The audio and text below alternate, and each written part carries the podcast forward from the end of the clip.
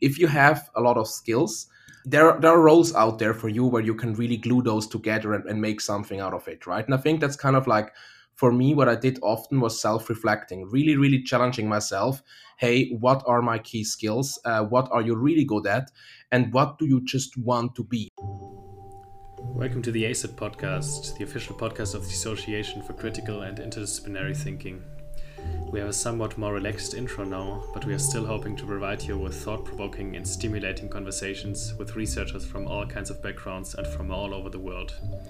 As always, you can find out more about us at www.acit-science.com. And now, without any further ado, let's jump right in.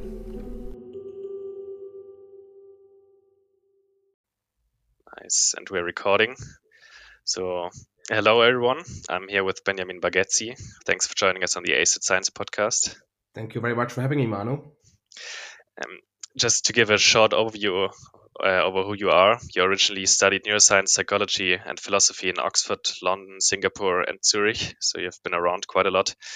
And by uh, while you're a pretty big science nerd, if I make the, may take the liberty of saying so, uh, you have since moved on to the world of business, and you are currently a senior account manager at Google, and have previously also worked at Amazon in Seattle and London. And I think this intersection between your academic interests and passions, and but also your business interests, is, is quite fascinating. And I think there are a lot of things we can talk about here. But before we move into that, it, it's quite important that also to, to emphasize that you are the founder and president of ACIT, the very ACIT that this podcast owes its name to.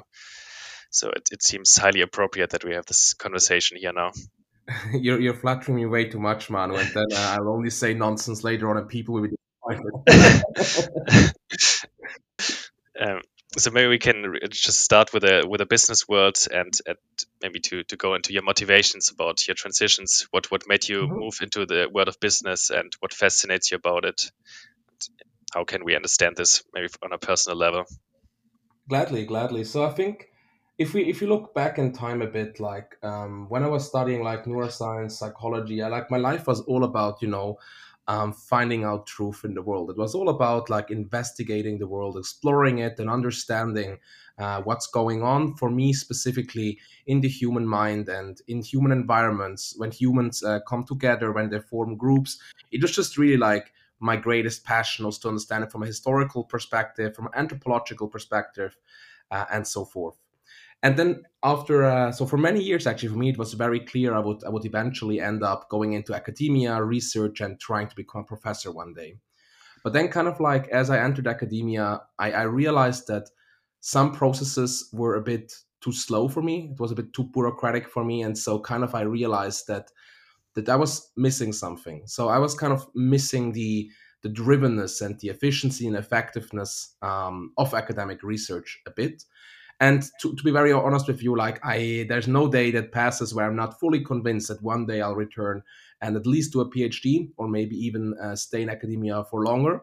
But for me, back at the time, it was just really okay. Come on, let's see what's out there in the business world because something I think that really, really drives me is having impact. So I really love um, structuring projects, thinking about a big vision, um, crafting strategy, bringing together the right people, working data driven, and then really creating an impact with that. And I think that's kind of like what drove me to the business world as well, because I think academia is extremely noble in in its quest for teaching and uncovering the truth about the world.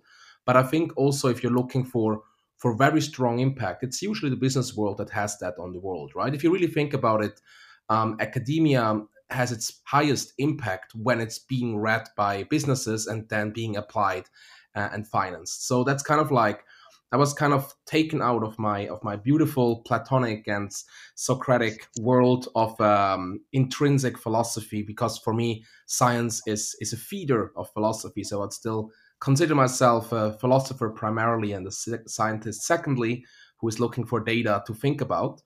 Um, yeah, I was kind of taken out of this of this ancient Greek uh, romanticism, I would say, and more like focused on on on having impact and the material condition we live in. That well, you need money to to create impact sometimes. So I would say my my transition to the business world. Uh, I'm still a science nerd, as you beautifully put it, but my transition to the to the business world was more motivated by seeing if I can create impact with with that uh, with that knowledge I gathered. Uh, always knowing though that I will probably return one day to the academia.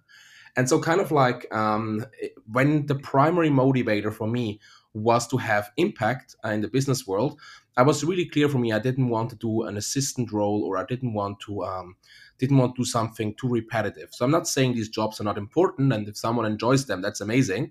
I just know that my, from my own uh, drivenness and from my own restlessness, I needed something that was very, um, very changing, very, uh, very challenging, and well, to some degree uncertain. So I really like working on a big uncertainty.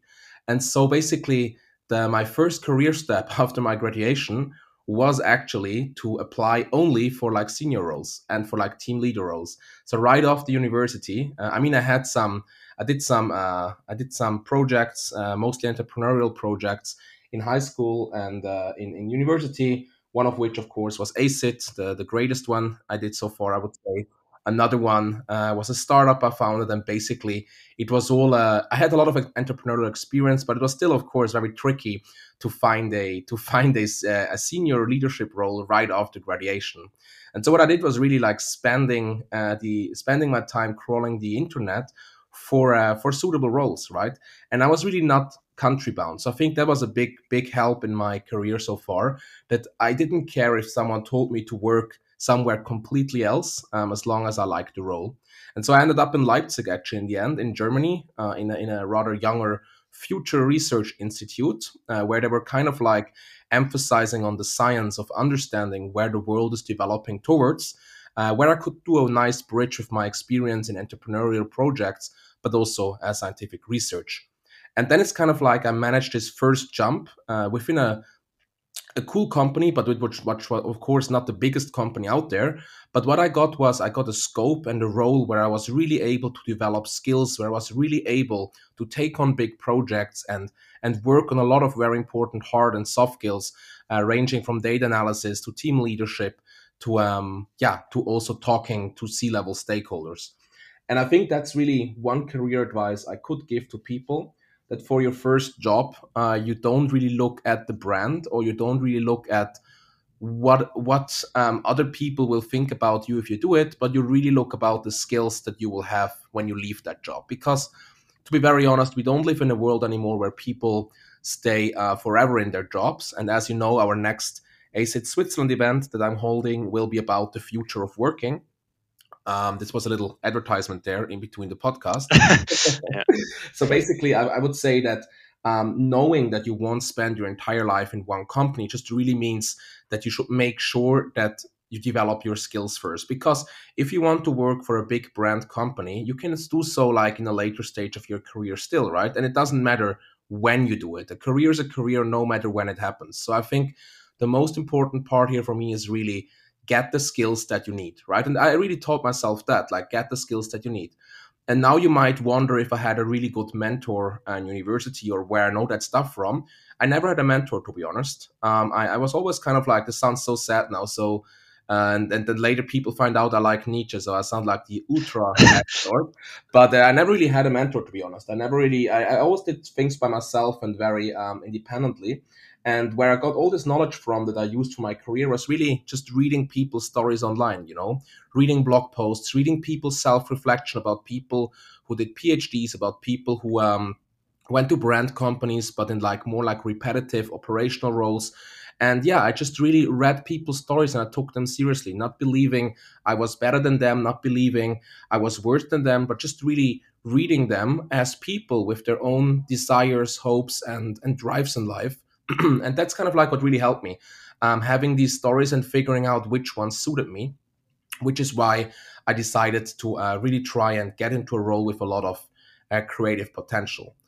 But uh, yeah then basically after after that um, role in the in the uh, future institute i was then hired by amazon via linkedin. So uh, having a linkedin i think is also business advice from me then Amazon hired me into a, a, process improvement role across America and Europe, where I was mostly working on making sure that the entire supply chain worked, but I was working on the tech systems behind the supply chain. And now you might wonder how a neuroscientist and psychologist ends up working on Amazon's uh, tech operation systems? Well, it's very easily. Um, it's skills, right? I, I I don't know. I can code a little bit, but I'm not the greatest coder, right? I can I can work with people, but I'm probably not the best um, team coach, right?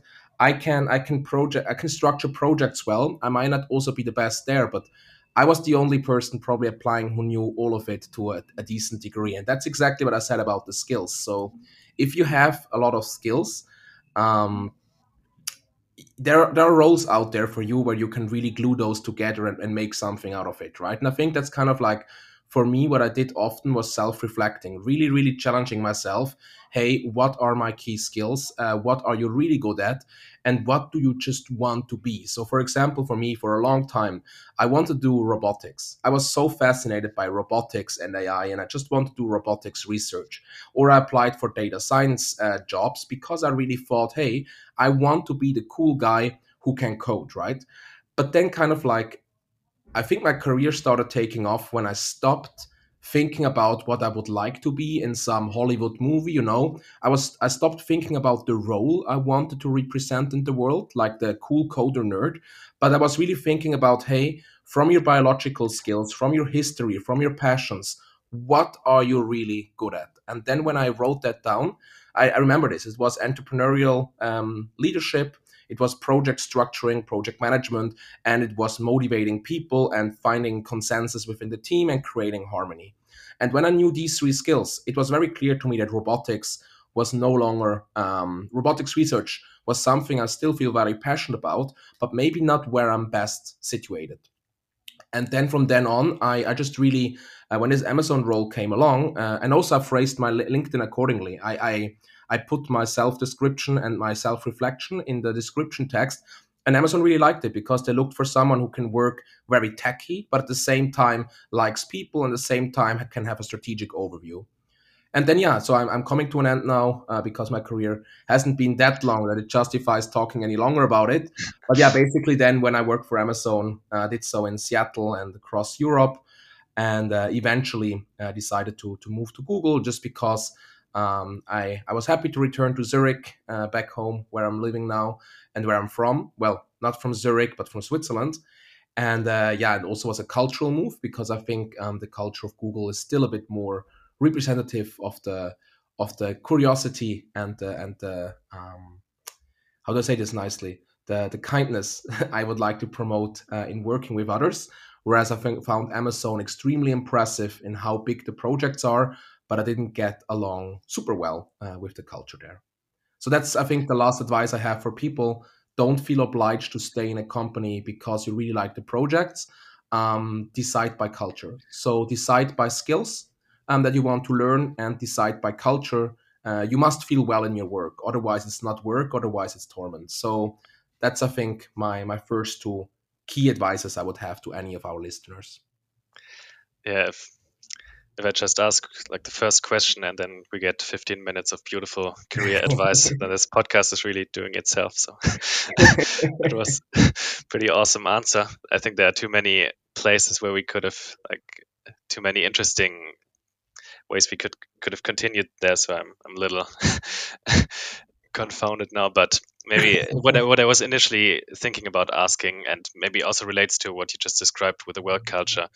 Um, do you think there's like a crucial difference between this work culture in academia and the, the work culture uh, that you mentioned in, in these big companies? You, you also mentioned this streamlining and this kind of more efficient approach to to develop. And do you think actually that academia could could really learn something here from becoming more business-like, or do you think it's necessary for academia to to live in this ivory tower kind of Socratic world that you described, and to to develop ideas and then kind of in this closed off idealized space and then the companies come in and they yeah. take these ideas and do something out of them efficiently I, I think I think we um, I think the question is amazing. I just would like to take a step back and, and define the terms a bit because I think business like is, is a very dangerous assumption that businesses know what they're doing. So I think it's very few businesses that really have the process in check. Not saying the ones I work for um, do, but they do it to a, to a quite satisfactory degree. So I would say um, my experience is also quite biased because I've been mostly working in the tech industry, which is very famous, right, for rethinking processes, for being very agile, for being people focused. So I think that's kind of like also um, an important distinction here. So I would say yes, uh, academia can definitely learn from tech companies. As to be honest tech companies learn from academia because for example google kind of the way you work there it's very similar to how you were at university right? It's kind of it's kind of similar i think to to being a student and to want to learn uh, and, and stuff like that. So i would say yes um, academia can definitely learn a lot uh, from modern tech companies but it doesn't just mean any business because i think a lot of businesses they're um, very hierarchically driven they're very un, unflexible in how they how they operate and how they how they do business and I think their academia, depending on the team, depending on the institution, uh, might even be better than some businesses. So I think it's not that easy to make this clear cut. But when you ask me about um, the if the if the average research groups that I worked with um, is um, not performing as effectively as the average company I worked at, then yes, from my my own sample size, I can definitely confirm that. Um, and I think and I think do think I, I, academia should copy work styles from the business world. So I think it's especially three things that I come to mind here.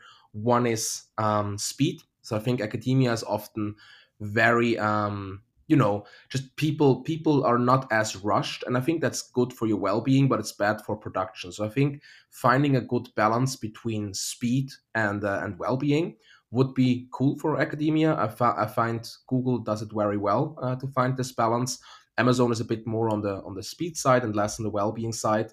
Um, but i think yeah i think academia is a bit too much on the on the chill side and not enough on the speed side. So here i think a bit more drive would be important. And what does drive mean, right? Drive is an individual decision, but it can also be something how you think about the entire institution. So having clearer deadlines, having having um, having more, you know, not healthy competition in a, in the sense of you know like really working together and trying to like be better than the other, but like still doing it in a respectful way, right? I think these kind of elements, like a bit more drive, would be great. A second thing I was talking about is maybe this this um, financial uh, dependency. So it's kind of like, right, you're doing research and then you're kind of waiting for a company to pick it up. I mean, a lot of startups develop out of academia, and I think that's actually really cool. If you if you research something for your whole life and then you decide to bring it to the business world, or what does the business world mean? I mean, business world sounds like this this mean uh, other realm, right, where where there's a lot of people um, greedy for money. I think I think what what you can say is take it out to the to the civil world rather just as the civil life of people right? Because i think way more people are affected by business um, by businesses offering their services and products than people are affected by, by what's happening in academia right? I think academia still to some degree is is is quite um, an elitistic institution where only a, a very small percentage of the world actually cares about what's going on in science. And i think that's that's also why why I like the business world a bit more because it's really like if you create an impact in the business world, you can scale it across the world, right? You can bring it to people who never had the chance to actually acad- attend academia, right? And I think that's why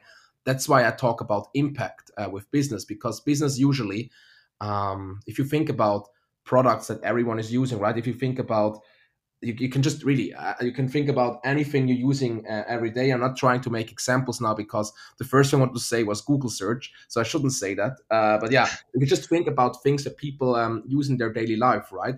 I think it's quite amazing how how scaled your impact can be and i think academia is not as scaled as that but it could be if more people had the courage i think to transform their to transform their research into an answer to a problem in the world and then really provide that um, to people. So I think, uh, yeah, one is a bit drive. I thought academia, for my for my, for my taste, was a bit not driven enough, or not not the speed component was a bit lacking. And please, Manu, uh, you as a as a very um, very successful um, PhD researcher, please correct me if this is wrong. But then the second one is, yeah, I thought it was not so scalable because it's a very small circle of people, and I think working on the scalability would be something.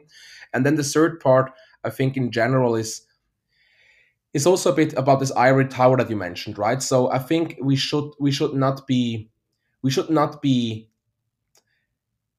I, I think I think it's a difference in doing science and philosophy for the purpose of solving truths in the world and in just getting citations and uh, and papers that everyone likes right so i think there is the ivory tower to some degree you need to keep it because i think it's it's also attractive about academia to have this space to really nurture your thoughts and really develop it.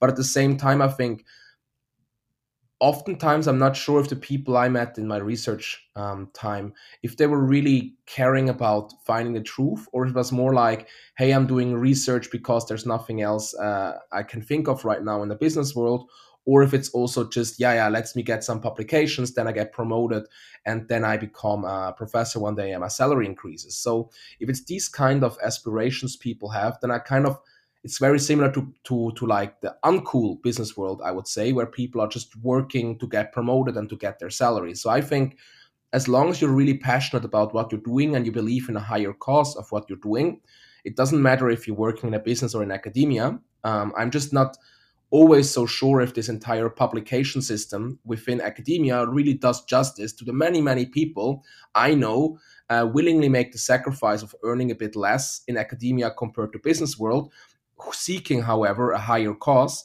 And I think that higher cause is is often a bit betrayed because that's also what I felt. Like I was really willing to go into research because I was really motivated by the greater cause of like, you know, contributing something to the understanding of the universe.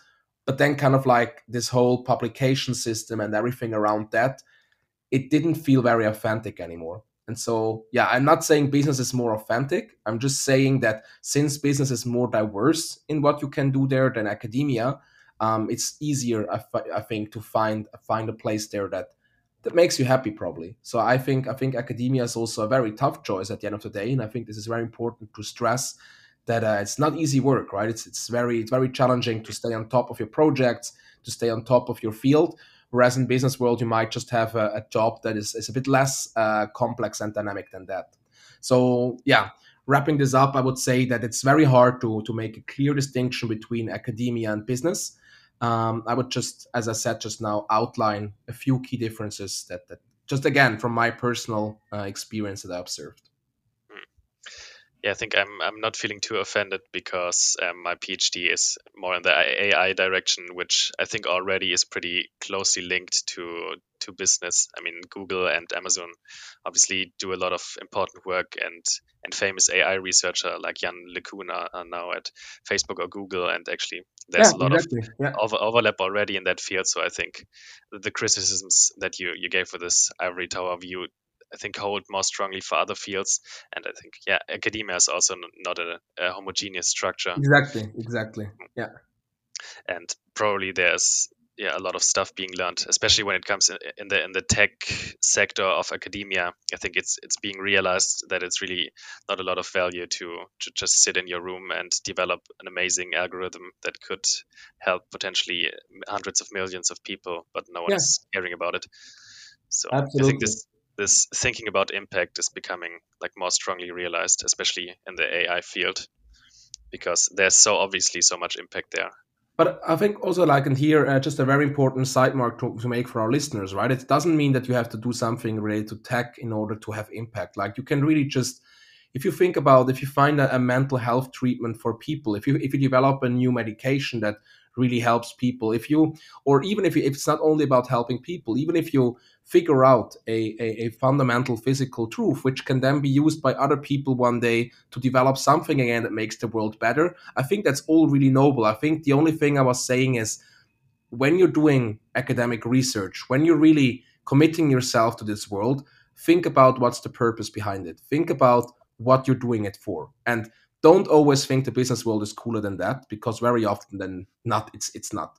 So that's i think the key message of me was not to say hey everyone leave academia and go work uh, in, in business. No i think my key message was um, it is a noble it is a noble cause but really ask yourself what you're doing it for and, and what's what's the goal you have in the end. Because for me it will be the same. I will leave my my super cool high paying uh, business jobs and i will go back to being a phd student one day and i know that for sure and I say, hey, that's absolutely okay for me because what I promised myself from from from diving deep into this literature and diving deep into the human brain and what's happening to consciousness, what's happening to human behavior, um, to emotions. I think that fascinates me so much that I say, yes, um, that is fine enough for me. And then the question is the second question I will have to ask myself okay, what kind of projects you want to do? Which of them are just for your own pleasure of finding out stuff about the world? And which one of them might be giving something back to people across the world, right? And yeah, that was my key message, I think. Not that academia is not cool, but that uh, no matter if you're in business or in academia, you need a purpose in what you're doing. Now that we've already mentioned academia so much, maybe we can actually segue to academic topics to to say to, to, let it save face uh, in the face of this.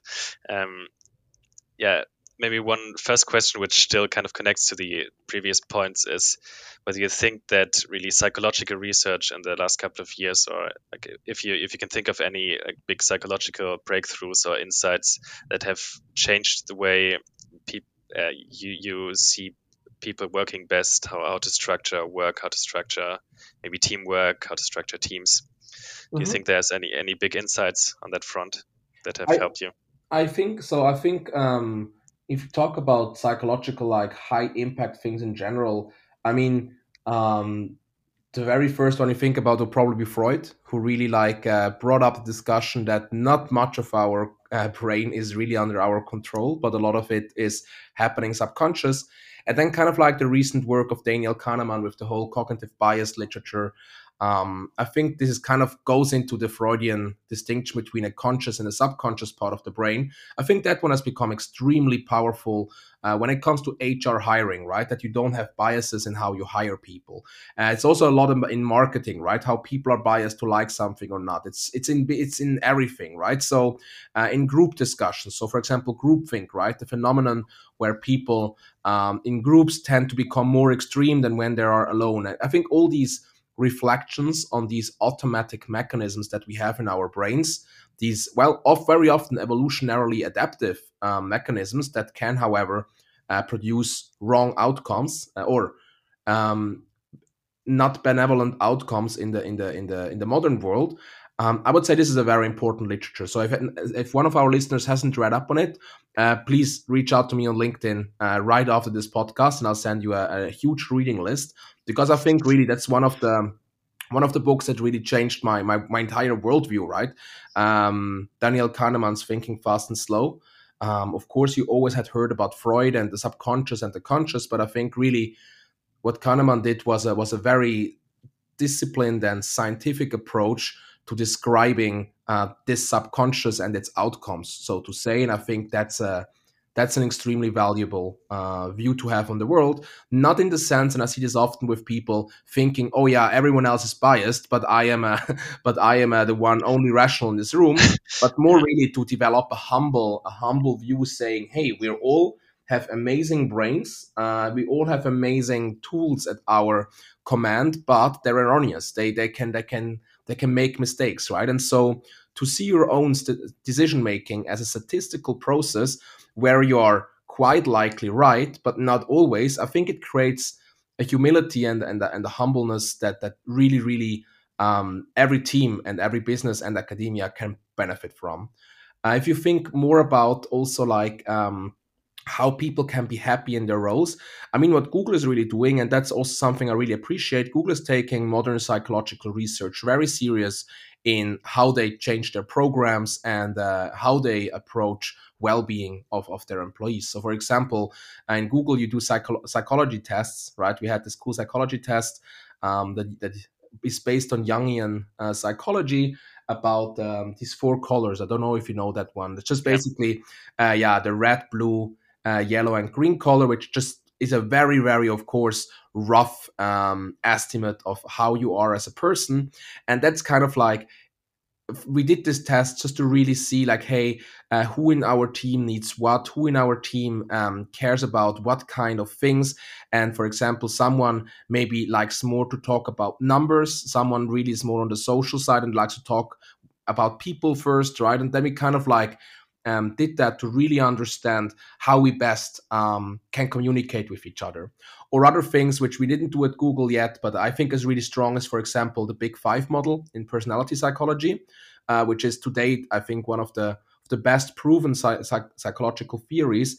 It's basically just about um, saying that people mostly differ on five dimensions like openness to new experience, extraversion versus introversion, um, neuroticism, so the emotional stability of people, um, conscientiousness, uh, which is kind of like how diligent you're working, but also like how much drive you have.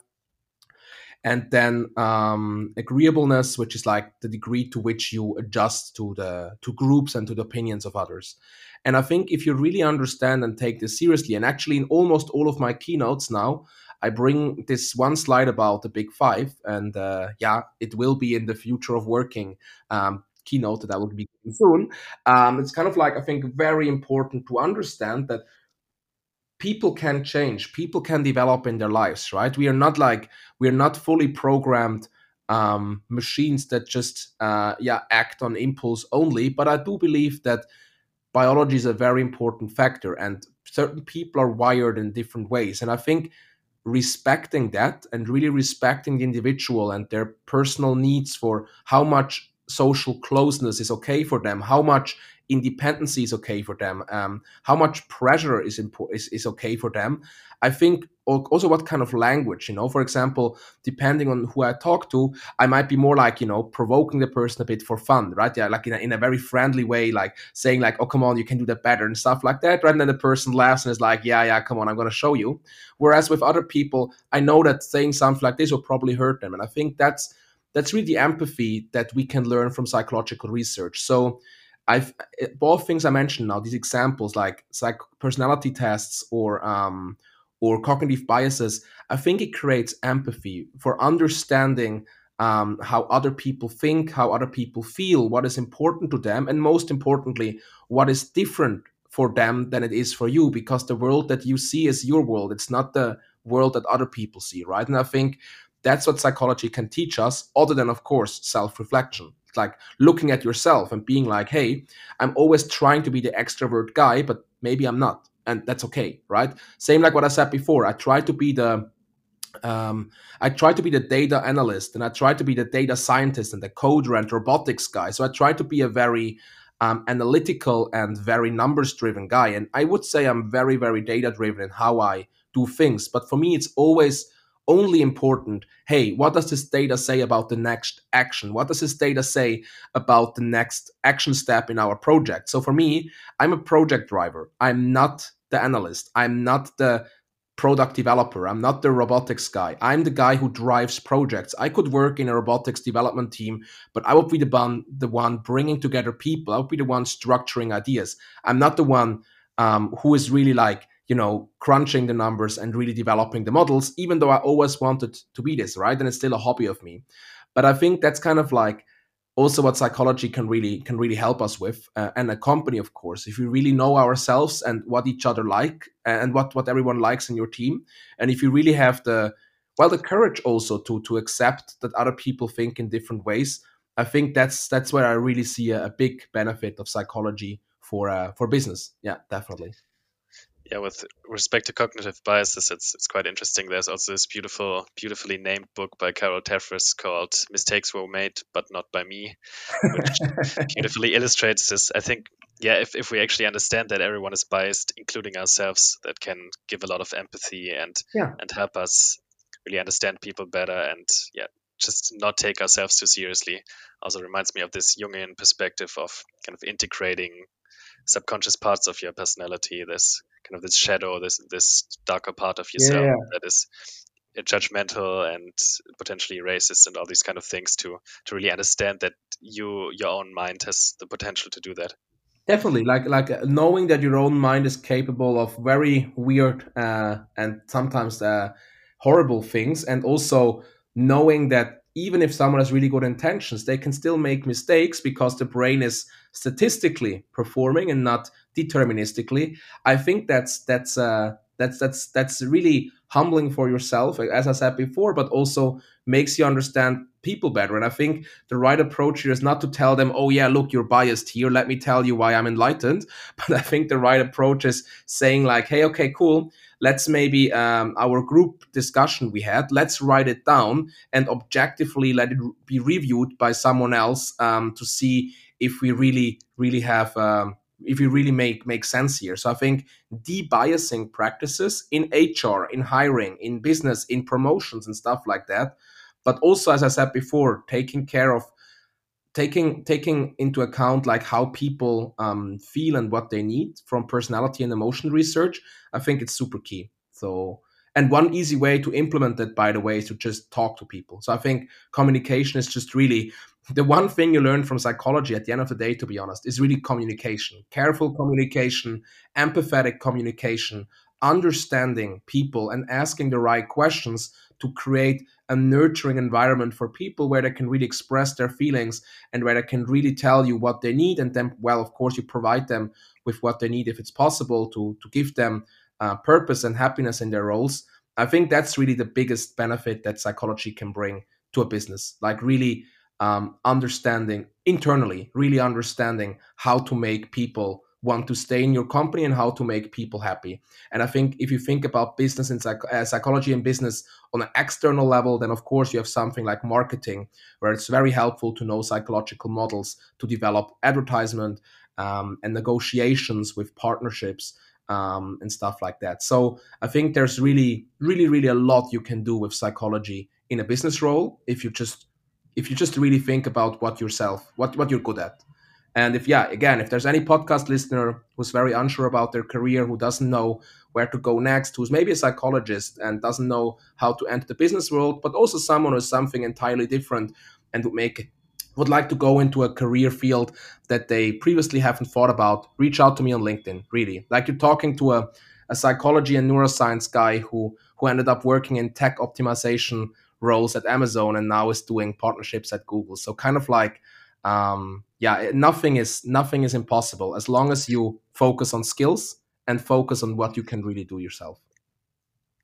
Yeah. Um, talking about cognitive biases, I think it's also kind of interesting that it connects uh, modern psychology or everyday psychology to an evolutionary perspective. And we've at one point also co hosted an event on, on the free energy principle and its relationships to cognitive biases. And it, it also gives a nice connection between uh, biases and this evolutionary perspective or this more fundamental perspective on, on cognitive science. So can we we can move into this direction a little Absolutely. more and talk Absolutely. about the free energy principle since we've already mentioned this a couple of times on this podcast so it, it will connect nicely to uh, robotics talks and uh, ai talks as well yeah gladly gladly so uh so then i would say like let's leave the career world behind and and step back into our ivory tower mm-hmm.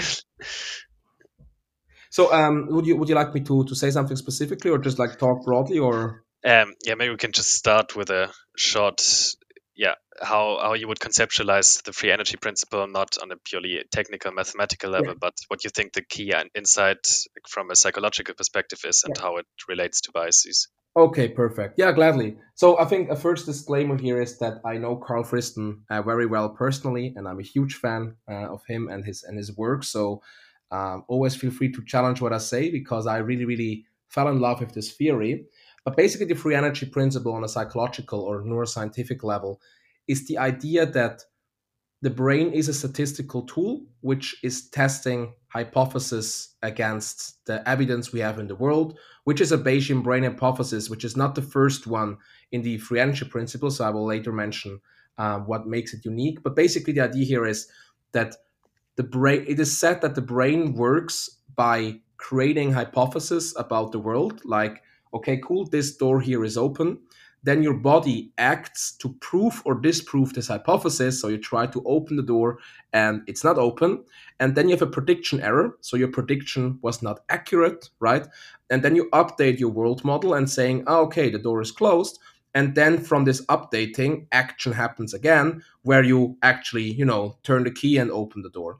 So basically, I think in the free energy principle, what's unique compared to this Bayesian brain hypothesis is really that the idea that perception and action are not two separate processes. So it was very often thought you have, you have these models of human behavior where you have like inputs like stimuli coming in then you have some kind of processing happening in the brain and you work with like mental models and representations and then from that comes action and in in the free energy principle or at least carl friston's um, approach to it this these are two unified things. So basically like like for spinoza you have uh, you have res extensa and res cogitans as two different sides of the same coin. I would say in the free energy principle it's the same with with thought and action. So basically um, you, you really have it's really basically the same from different perspective. And so in the free energy principle also what carl said uh, for example was that you only perceive to act. And i think that's a very very um, big statement actually right? Because if you think about if you just sit on your balcony and look over the nature and observe what's happening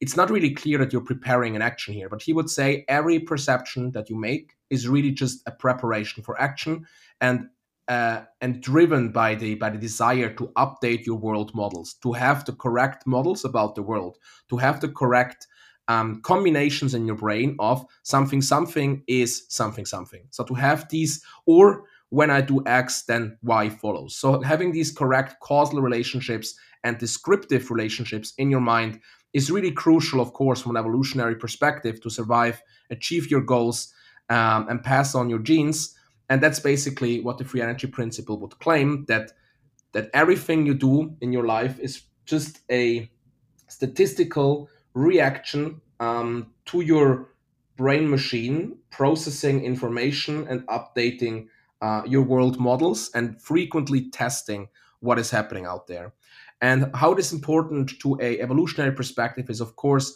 from an evolutionary perspective it makes more sense for humans to be risk averse or very often it makes more sense for us to avoid dangers and to focus a bit on the negative, for example. And then if you think about cognitive biases, for example, loss aversion in prospect theory, it's again, right? Losses loom larger than gains. So losing something is intrinsically worse for people than not gaining something. And that's kind of like, again, because in evolutionary terms, losing your life is probably worse than not uh, not gaining some additional benefit. That's also why we have negativity bias and why I think a lot of people are unhappy because our brains are just wired to focus more on the negative than on the. And then in FEP terms, it would mean just, yeah, uh, your brain is wired more to draw actions based on negative and potentially threatening information than on potential positive and growth information. And so, um, in our in the talk that Manu and I did together, uh, basically what we did was really comparing also cognitive biases to the uh, to this process in the free energy principle of prediction errors and of model updating.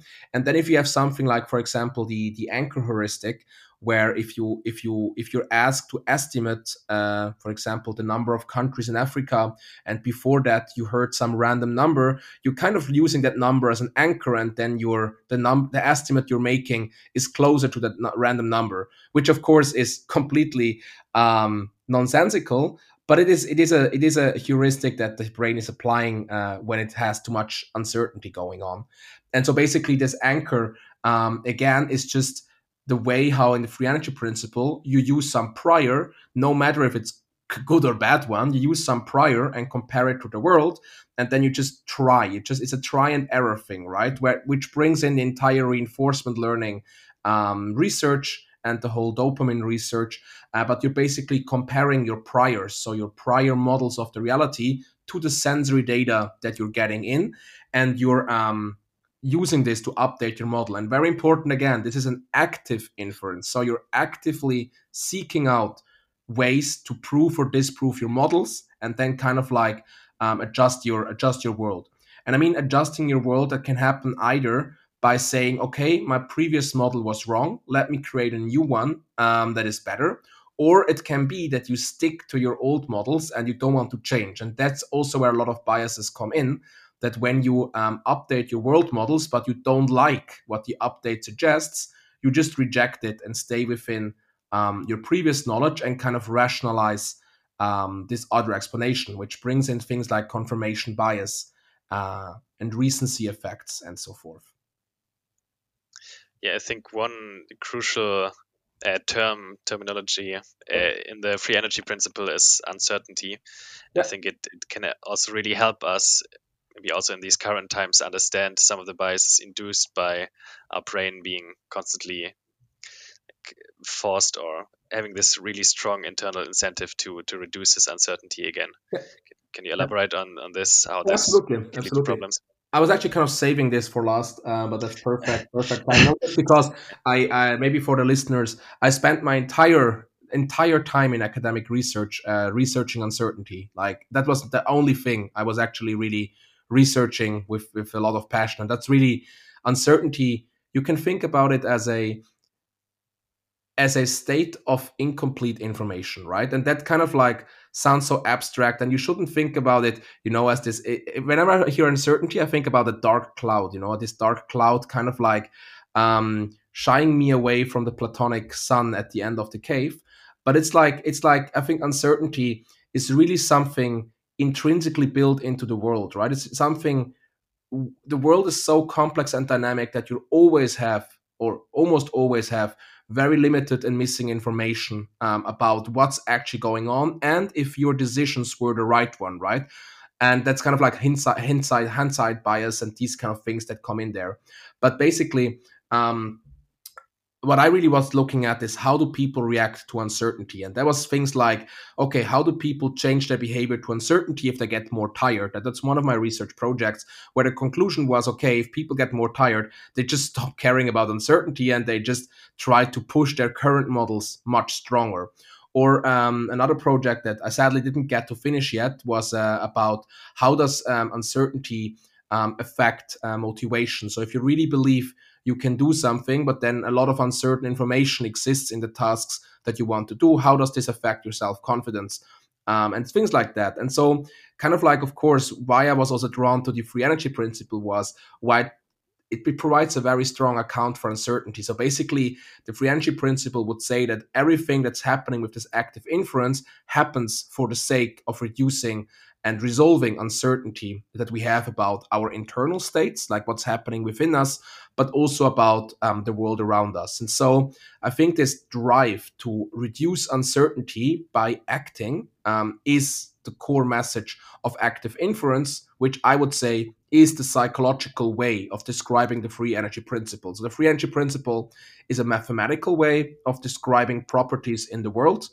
Um, and then the active inference is just a psychological theory from that, which is based along on Helmholtz and other uh, more classic psychologists, but of course also on the Bayesian brain hypothesis. But I think the central message is really we have an intrinsic desire to resolve uncertainty. We do so by acting upon the world and figuring out new information. And the way to resolve uncertainty is either by lying to ourselves and by creating false models which are pleasant for us, or by really um, being open and updating your world models um, towards the correct ones. There's a beautiful apparent paradox in there because in the beginning you mentioned that you really enjoy seeking out uh, these uncertain environments where uncertainty is actually to a degree maximized. so how, how would you resolve that issue and maybe also connect it to these personality types and this openness dimension where yeah i love love this thank you very much for this yeah and, and this is also i think something that that I was I'm actually really interested in, in researching when I when I when I go back to academia. So i am not sure if you the problem. I, I, I gave this a lot of thought because also like I realized that for myself, I actually I do everything that my favorite academic theory is saying. I just I, I don't really do it right. I really love uncertainty. I, I hate it when I know things. I hate it when I when I understand what's going on and if things are controlled. For example, as you know, I also play a lot of strategy games. And for every game, as soon as I, be, I, I made it to the world top ranking, right, I stopped the game. I stopped playing it because the uncertainty decreased too much for myself.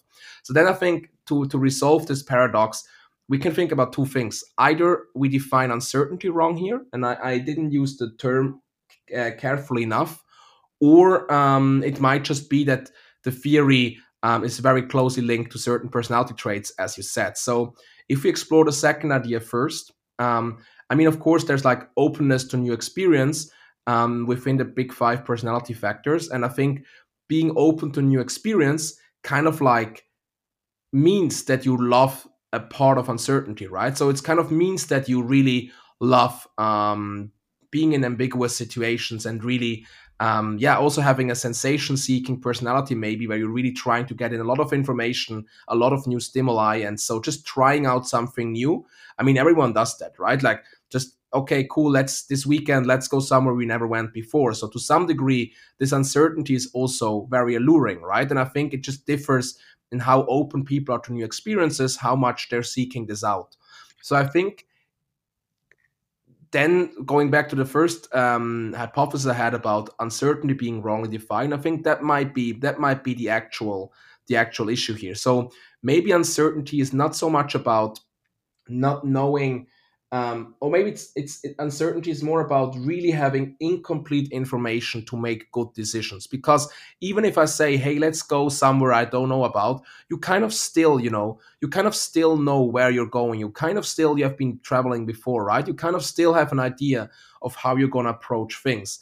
And i think it's the same for me. So i love seeking out uncertainty but i mean I would also not just throw away my job now and end my relationship just to be in a state of complete uncertainty what's going to happen in my life next. So I think there is a there is a there is a degree here. It's not a one zero binary thing. It's a degree where things change from exploring the unknown towards actually scary uncertainty. And I think people there are people who thrive more under uncertainty than others, but I do believe that at the core of it, right, very few people would actually like to seek out very strong uncertainty about what's happening. So I think to some degree you could also say enjoying uncertainty is a privilege because it means that you're probably confident about your life that you have a backup plan if things go wrong, right? I think if you're really living in very strong uncertainty and you're not sure how to get food on the table next day or you're not sure if this next decision will end your career or not, I think finding people really enjoy that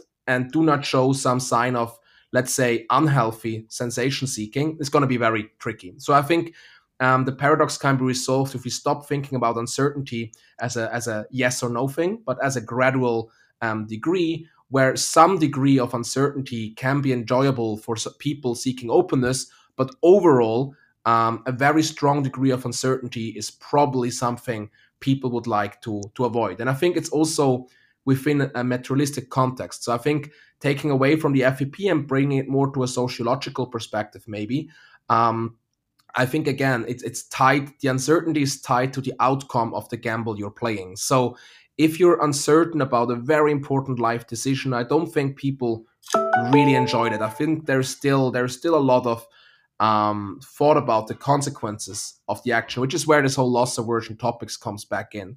So I think I think what I would say is that uncertainty is a degree and not a binary variable, and also I would say uncertainty is always related to its outcomes. And if the outcomes are not so valuable to you, then maybe the uncertainty can be pleasant to you, right? But if the outcomes are really, really key for you, I do not think that you ever want to experience uncertainty. So basically, I think we have to think about the triangle of uncertainty, the outcomes of the decision you're about to make, and also your utility function, like how you think about the world and what you value.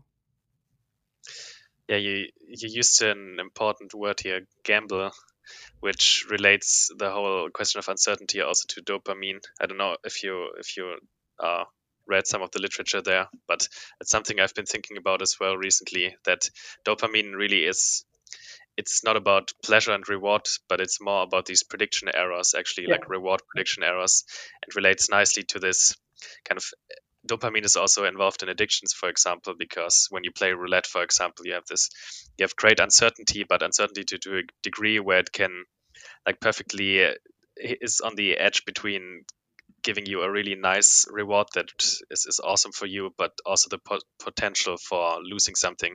But yeah. if you shift the odds here too much, if, if there's basically no, no chance of winning anything, then this uncertainty doesn't give you that kick anymore. So it's probably thriving in these situations, as, as you also described, where dopamine is maximized and then it has kind of this like strong addictive almost component of you could succeed but you could potentially also not succeed and there's also always novelty involved and always novelty coming from yeah. that no but no but actually I, like I'm, I'm very familiar with the literature actually i I wrote a, a big ch- chunk of my graduation thesis uh, on, on dopamine in, in prediction errors.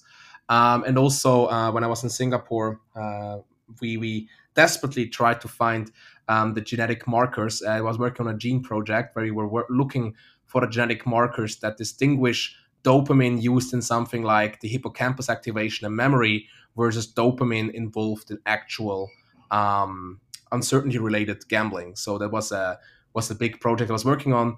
MAOA2 was uh, our candidate, but of course, this is uh, still work in progress again that I plan to pick up and finish once I hopefully return uh, to academia. But going back to what you said, I, I, think that's very important. Like dopamine, I think dopamine is, to me, right, it's, it's, it's the most fascinating neurotransmitter uh, in the brain. I think I, I, mentioned this before, I think, as well, like the whole updating process. I mentioned that this ties to uh, reinforcement learning and to the whole dopamine literature. I think I quickly mentioned this when I was talking about the FEP. So I do believe that this whole these dopamine circuits, I from the literature I, I reviewed, I, I do believe it's it's actually the carrier to some degree of these prediction error updating loops, and that also, of course, means that people with um, that also means that you can again think about okay, how can we time tie uh, different levels of dopamine in the brain to different personality types, right? Might that actually be a key driver of how the big five are biologically implemented, right? Or maybe people with higher level of dopamine quicker able to update their world models, therefore um, getting getting more easily bored, therefore being more sensation seeking and like also more open to new experience. And might um, we know that dopamine, high levels of dopamine, are also associated with higher risk seeking. So that would of course be um, yeah, would be would be an interesting view. And I think dopamine has been described as wanting, as seeking, but also as prediction errors. So I think again here I wouldn't approach it binary. I would say, okay, cool, dopamine is is capable enough of doing both. So I would say at the same time, dopamine could be a wanting driver, but it could also be these prediction error uh, drivers. And I mean, the only the only world where you need to decide between um, these two theories is when you say okay the entire brain is only governed by a prediction error system. Whereas when you say okay cool the fep is one of let's say three theories that describe the bay fully then kind of like you can also have multifunctions uh, for for one neurotransmitter. And that's i think also like my intrinsic quest i hope to do in my phd um, really finding out whether the fep is like the one theory to describe the brain or if it's like one of many um, that together can explain the brain well, like one of a few meta theories, or if at the end of the day um, it might not be true. I, I, don't believe so, but a scientist should always be open to uh, to throw away their theories, of course. Yeah, and sometimes the, the problem with two like unifying theories is that they at some edge cases or in some cases exactly. are not the most useful way of describing things even though it might be true on a fundamental level it's like uh, taking the schrödinger equation to to describe like personality types is quite useless i just want yeah i just want to say like when you were when you were talking when you were talking about the the different description levels and uh, and uh, the problem of combining them, I I, can, I, could hear your pain as a physicist or as a former physicist uh, when you think about quantum physics and Einstein's relativity theory. Yeah. Um, yeah, it's actually quite interesting. I didn't know that you were so looking so much into dopamine it's also like from from my personal experience working in, in, the direction of mental health it's also like believed to be involved in pretty much all mental illnesses from schizophrenia to ADHD to obsessive compulsive disorder.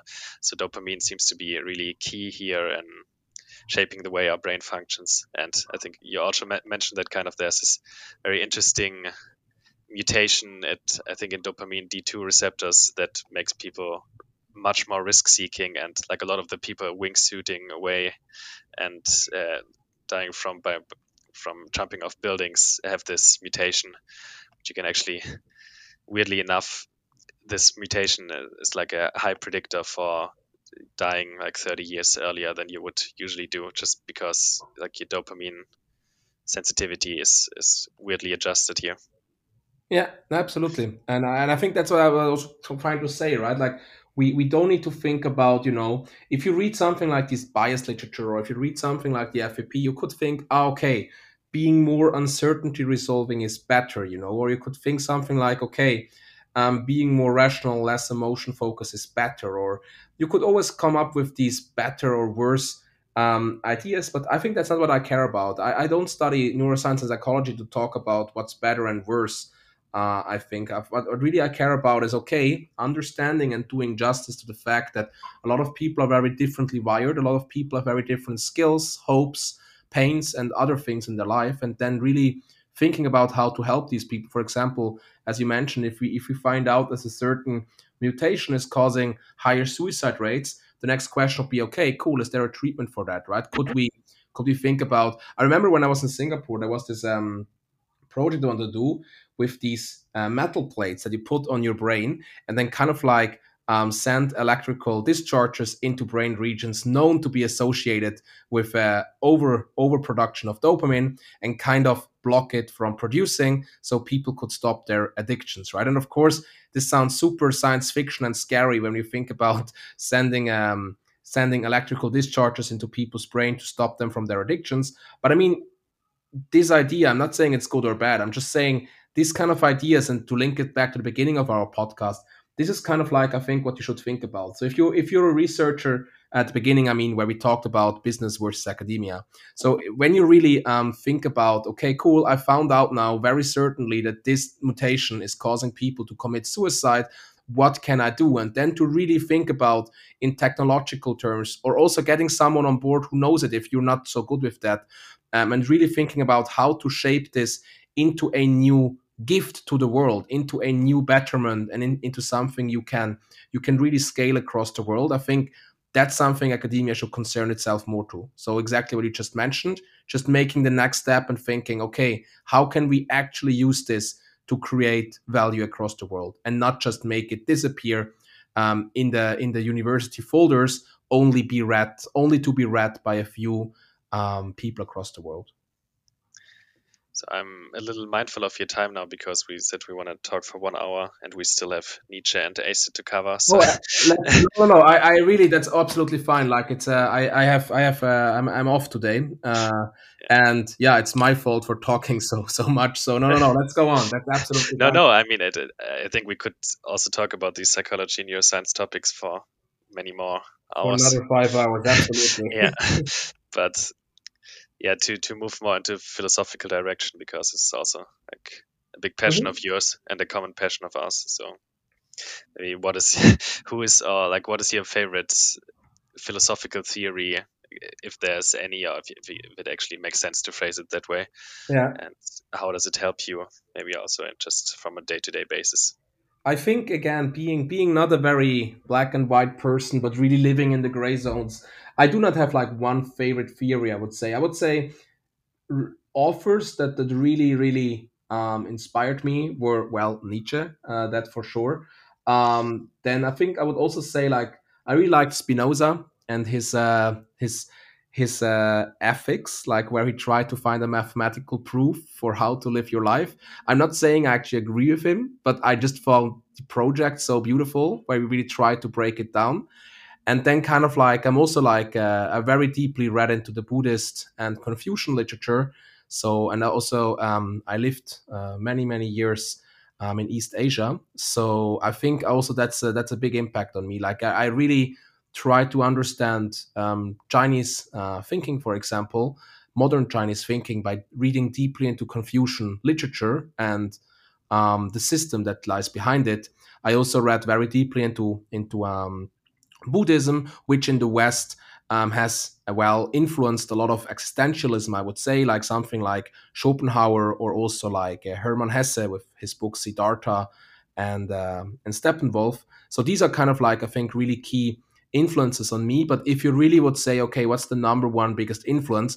It's definitely gonna be Nietzsche. Like I, I cannot lie about it. I know it's very it's a very uh, tricky topic because I think the greatest weirdos in the world are Nietzsche fans. and, uh, I think, I think, I think, I think, yeah, I think um, Nietzschean philosophy also draws a lot of very extreme people to it.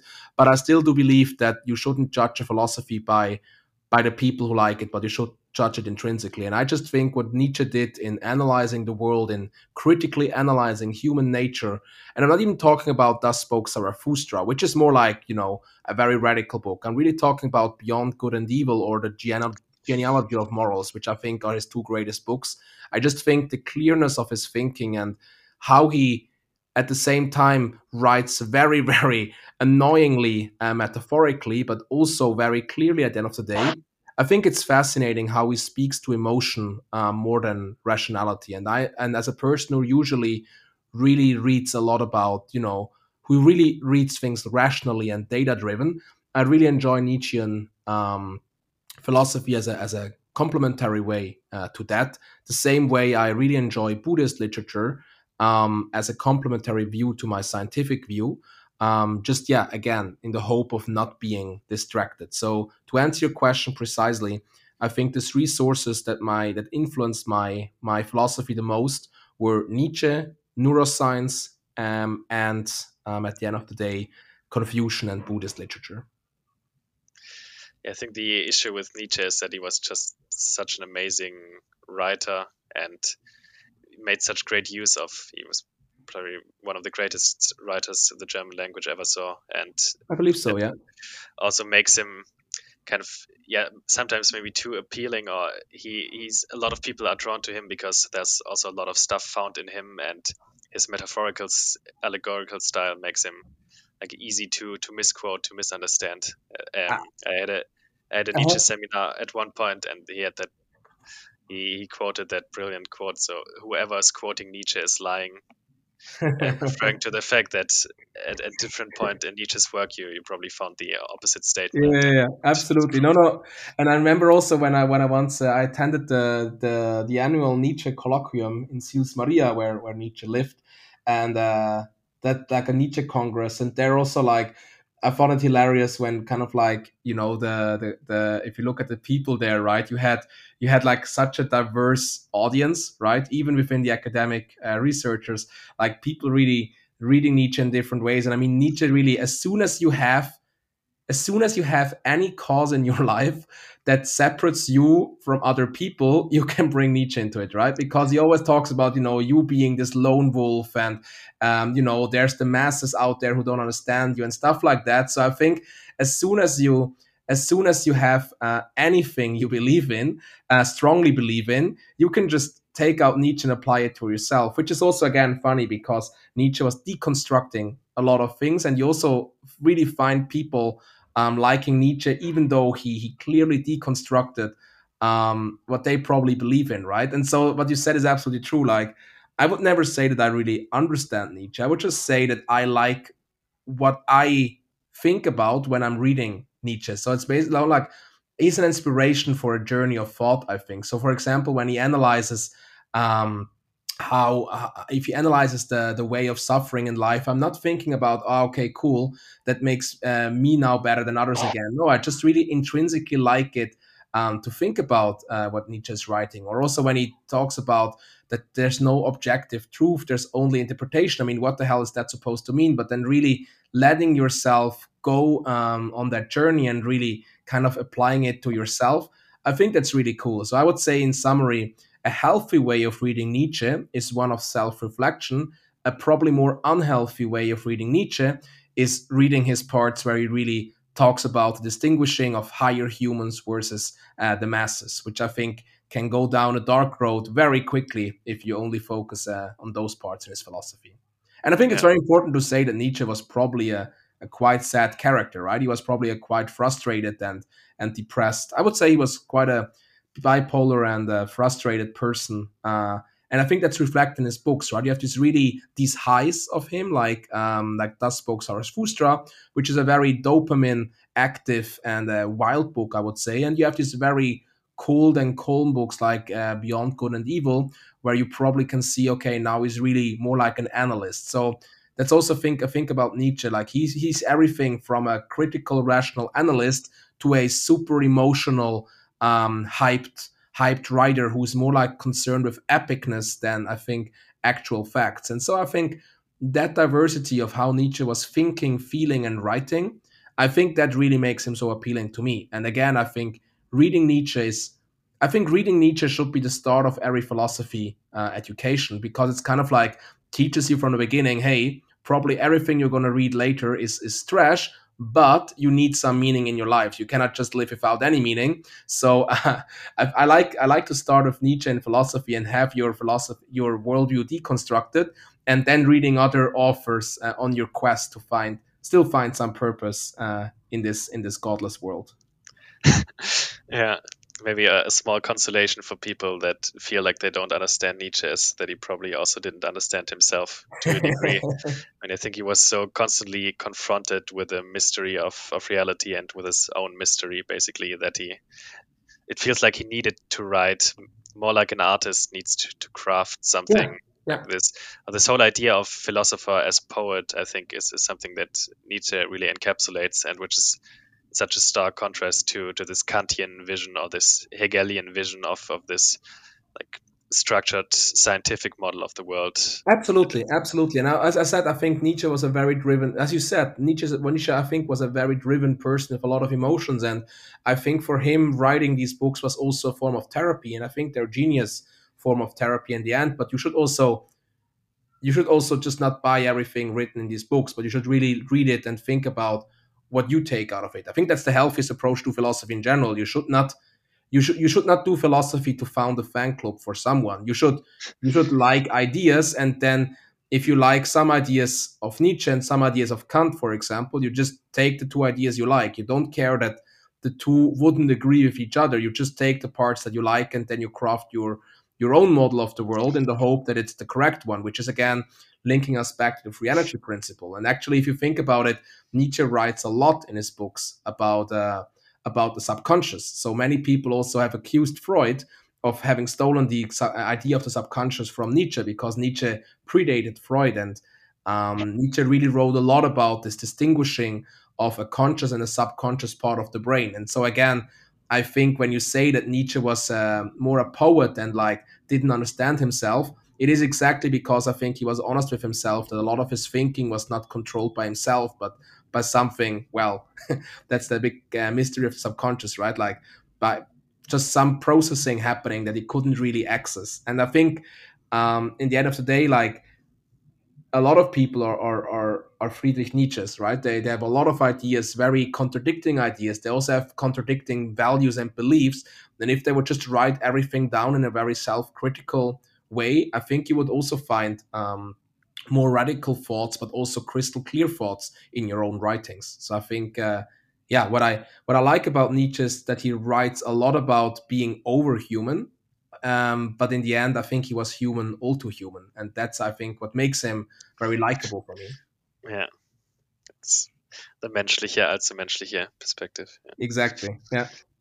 Maybe the also from a Jungian perspective, the, this whole idea of the unconscious was already hanging in the air, and the collective yeah. unconscious of, of mankind was just waiting to be discovered.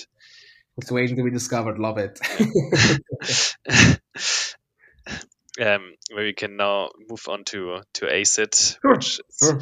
do a little bit of self advertising, but also to, to to bring people. I think people have already, if they've listened this far, realized that we quite enjoy talking about ideas and absolutely like living living this exchange and i think this podcast is also one of our forums that is meant to serve exactly that purpose but we can start more historically why did you found ACIT mm-hmm. initially mm-hmm. and yeah. i think i think uh, so I, am going to be very honest here this is going to be a very honest uh, uh, approach because i do value honesty and truth as you see, I like to deconstruct everything, but also there are some values I, I cling to.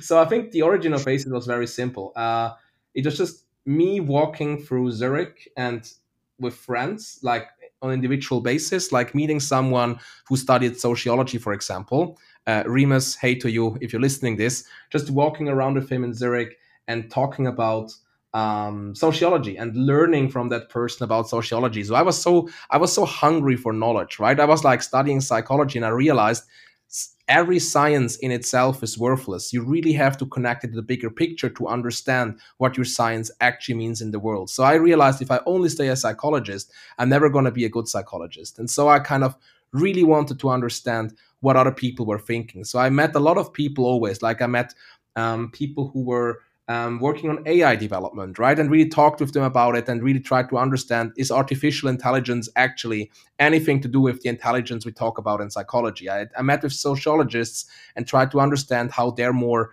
more culture and society level thinking, how it relates to the uh, psychological individualistic perspective um, in psychology, and also how you can differentiate sociology with social psychology and stuff like that.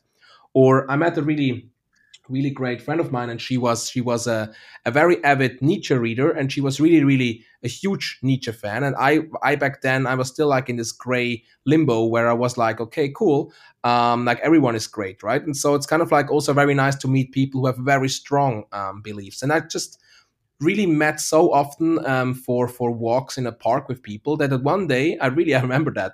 I just got up uh, in the morning and and i realized hey wait if I enjoy this so much and it's very inefficient to meet these people individually. Why don't I just make a discussion group where all these people can come together and then in the discussion of of different people, um, there will also unravel new thoughts that I wouldn't think about, right? So it was, I think, ACIT was founded, to be very honest, um, on a combination of of my my curiosity uh, for on my first for new knowledge, but also um, but also my I would say humility at the end of the day uh, of saying, hey, I probably uh, don't ask the best questions to all these people. Maybe if I bring other people in this room, they will ask better questions than me. And so that's also how the first ACIT meetings happened. I was usually more in the back and just letting people speak and sometimes said some things. I was more of a moderator. And in the beginning, ACIT meetings, they started um, in my living room, uh, just in my uh, flat in Zurich. Uh, and then at one point, uh, there was of course, in pre-corona times where you could still do these cool, uh, cool kind of things. And then um, at one point of time, uh, more and more people joined, and more and more people brought their friends, and suddenly uh, our my living room was just not big enough anymore to contain all these people. And then we started. It was summer, and we started um, going to the park, to the Irchel Park, which is still my favorite park in in Zurich. And we just did tours there. We just walked like in smaller groups across around this uh, park for like five, six, seven, eight, nine, ten times, and just discussed the topic within science, philosophy, or business. And I think that's the very origins of, of ACIT, how it started. Like it was a discussion group and it was meant to be a bridge between academic disciplines and a bridge beyond um, just studying one thing. And then kind of like ACIT developed and we we started doing more entrepreneurial projects. So we had this sport association we founded in Zurich because we thought, okay, cool, having a, a, a healthy mind is great, but let's also focus on having a healthy body. So we were doing this and then we were also um, trying to have more impact um, on a, on the education level. So we were thinking like, okay, cool. Um, let's also think about um, doing social impact projects in Africa and help people in Uganda, children in Uganda, go to school. So we, we were doing a a um, a uh, crowdfunding there to to make this real. And then also the University of Zurich, they and ETH, they um, gave us um, how do you say this? They acknowledged us as their own school club. So we kind of like were suddenly having university lecture halls where we can really doing talks, like a professor was giving talks to to students. We really had this kind of facility suddenly, and then things really grew organically and they grew very uncontrolled. I would say so. Uh, we were just really open for any project we could do as long as it was related to like education and kind of developing uh, developing something to provide to other people and so kind of like also like um, there was a big Manu, you will smile now. I think there was a big challenge in making our webpage because we had so many, uh, so yeah. many different projects we were working on. Right, that was very hard to to crystal clear say what ACIT is. And so it started really as a as a discussion group between intellectual thinkers, then developed more into an entrepreneurial hub for trying out ideas with a, with a network of driven and smart people, and then kind of like in 2000, I would say 2019, Manu, right? Or was it 2018 when we really, really started the big vision revamp and everything? I think 2019. I think 19, yeah. Yeah. And then in 2019, really, it was more like this this big revamp where we were rebranding ourselves as ACIT Global because we didn't want to be only Switzerland based. We wanted to become global. And then we also took both the the orig- origins uh, with discussion groups that are so important to ACIT, but also this entrepreneurial spirit that we for uh, that we were forming in the next years, and really we're thinking about okay let's do a reboot of ACIT structures across the world. Let's really start expanding. So now as you all know we have um, we have our branches in germany and switzerland. We have branches in belgium and in canada. Um, we're also working on a beijing branch and on an irish branch. We once had an Oxford branch, which sadly kind of died off because no one stays in Oxford after graduation, and now people are working all over the place. But basically, it's kind of like um, we're also working on a Yale branch that's going to open, I think, this or next year. Um, so it's kind of like really this idea of making ACIT global. And I think what we really need to see here is it started as a completely um, chaotic and and just casual discussion group in in my flat, right? That was the origin of ACIT, and we kind of try to keep this this casual and nice spirit, but of course also combine it with Google best practices and Amazon best practices. So I think a lot of the way how um, how ACIT is operating and managed on a global scale, I just copy it from Google, like well-being wise, definitely from Google, and also took some things from Amazon when it's about efficiency, right? And I think um, you can feel that ACIT is really, really managed in a way that uh, it combines different uh, tech tech um, tech ways of of working. And so, yeah, uh, if you ask me about the history of ACIT, it's really a development from a casual discussion group in Swiss or in Zurich only towards a bit more professionalized club at universities across Switzerland and then also developing into an entrepreneurial hub for anyone everyone's crazy ideas as long as they create an impact for people in the world so as long as they have a social benefit and then after some years of just really doing everything we could just really more for the fun of it and for the impact of course. Uh, we really did this large reboot in 2019, uh, creating ACIT Global and seeing Switzerland as one hub, but then also expanding, as we said now, into other uh, countries, really with the vision of providing a non-profit community and network to the world that is dedicated to spreading free education um, by yeah by providing uh, our online content like this podcast by providing youtube videos by providing coaching about careers and phds and whatever else but also by really still sparking meaningful discussions around science business and philosophy. And yeah i would say that is ACIT in a nutshell a a a grown grown discussion group from a zurich flat but at the same time also more and more a professionalized institution really seeking to make some good impact in the world with free education.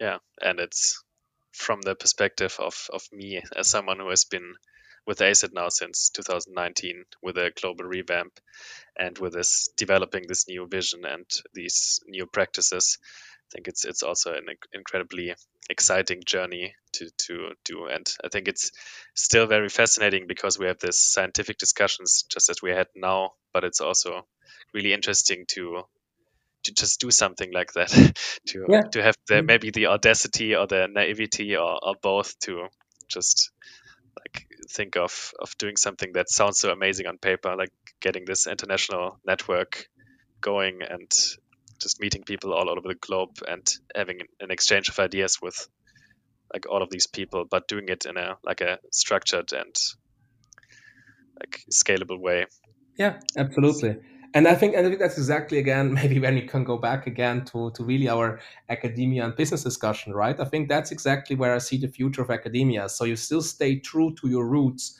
of this um, discussion and this ivory tower thinking. You should keep that, as I think ACIT needs to keep its meaningful discussions, right? ACIT cannot only become a, a content provider. I think ACIT is really about the discussion and the people, right? And I think staying true to these roots, but making it better by applying best practices from business is the same I would do for academia. Stay, stay true to your roots, but learn from the business best practices to make your processes better. And I think that's exactly um, also how we try to how we try to work at ACIT. So it's a very very non-hierarchical, agile development that we try to nurture. And yeah, if really if anyone is interested listening to this, like please um, please send me uh, uh, reach out to me like. Uh, I would really be happy to, to welcome new people to the team. We're really growing quickly.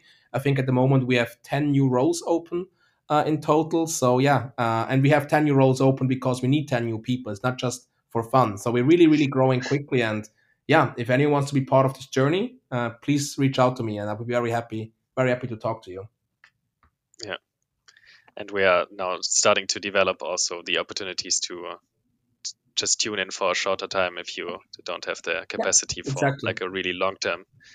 Yeah. Yeah. Exactly. So that uh, maybe uh, we can just lose a second. So what we're going to do in ACIT soon is uh, we're going to have these these excellency programs, like which really like for students, it's like a program where we de- provide them with the with the opportunity to develop skills, right? So it's a voluntary project, ACIT. We also never charge anyone for anything, and our global operations, to be very honest, are run by by my wallet. So every cost that happens, I just pay for it myself. Unless, of course, sometimes for one event we have sponsors, but on a global level, like the day-to-day things, if there are any costs, then I'm paying for them. And so ACIT is really a non-profit, and I will I, I really never want to charge people for being part of ACIT, right? Because I think the project started as an intrinsical project to to further interdisciplinary discussions, and I think charging for that sounds sounds wrong.